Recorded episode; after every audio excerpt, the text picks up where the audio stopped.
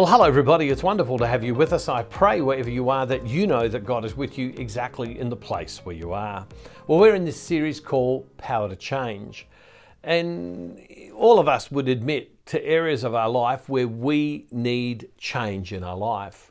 There are habits, there are unconscious habits, there are ways of thinking, there are addictions, things that have us captured that we would stop and go, that's not really the person I want to be. I want that to change. There are spiritual things, maybe, where we separate our everyday life from our spiritual life and we think, I know that God would want me to be different. But the truth is, is that God sees the everyday and the spiritual things as being the same. How do we change? Well, Paul writes to the Romans in chapter 12, verse 2, a verse of scripture I read very often. And it says, Do not be conformed to this world, but be transformed by the renewing of your minds, so that you may discern what is the will of God, what is good and acceptable and perfect. Paul comes along and he says, If you want to change, if you want to change, what you need to do is change the way you think. And then you'll be able to work out what's good, pleasing, acceptable to God.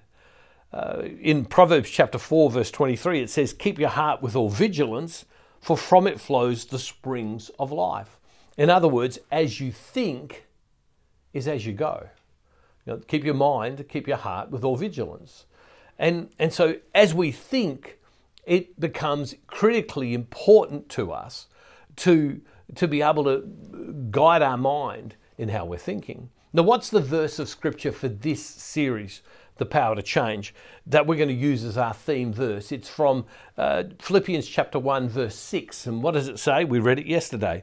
I'm confident of this, that the one who began a good work among you will bring it to completion by the day of Jesus Christ. Paul writes to them and he says, I'm confident of this, that the one who began a good work in you will bring it to completion. That God is not abandoning you, that God is calling you and He's at work in your life if you will cooperate with Him. But we need to work at the changing of our minds. How do we, and how do we change our minds? It's difficult. Well, one of the ways we change our minds is we, re- is we delve into the power of God. We delve into in our lives uh, the Word of God that we can hide within us to give us consistent strength because God is constantly speaking. He speaks through the scriptures, He speaks through the teaching of the church, the fathers of the church, He speaks in our conscience. And, and in Psalm 119, verse 10 and 11, it gives us a secret for the person chasing after change and chasing after God. It says this With my whole heart, I will seek you. Do not let me stray from your commandments. And then it says, I treasure your word in my heart so that I may not sin against you. I treasure your word in my heart so that I may not sin against you. Uh, what's it saying is this is I memorize, I put it within me so that it's living within me. The NIV translation, another translation of the Bible, puts it this way it says, I seek you with my whole heart. Do not let me stray from your commands. I have hidden your word in my heart that I may not sin against you. I've hidden it. Now, uh, many scripture scholars, many academics, many theologians, many seriously holy men and women of God would say to us memorize the scriptures. Memorize just bits of it. Because to be honest with you, we can't carry the book with us everywhere we go, can we? But we can hide it within us. And what happens is when we're facing trouble and strife, guess what? When the scriptures are memorized within us, just verses here or there that are important, what happens is the Holy Spirit keeps bringing them up and they encourage us. Encourage us uh, when opportunity comes, when something new comes that we could do, and God wants us to take us to a new place, the scriptures keep coming back and speaking to us and giving us strength to keep our mind on track so that we cooperate with God fulfilling what He's doing and completing His good work within us. The ESV translation says, with my whole heart I seek you. Let me not wander from your commandments. So I'm going after you. And then it says, I've stored up your word in my heart. So the New Revised Standard says, I've treasured your word in my heart. The NIV says, I've hidden it in my heart. The ESV says, I've stored it in my heart. So take that verse Philippians 1, uh, verse 6, and memorize it. Memorize it.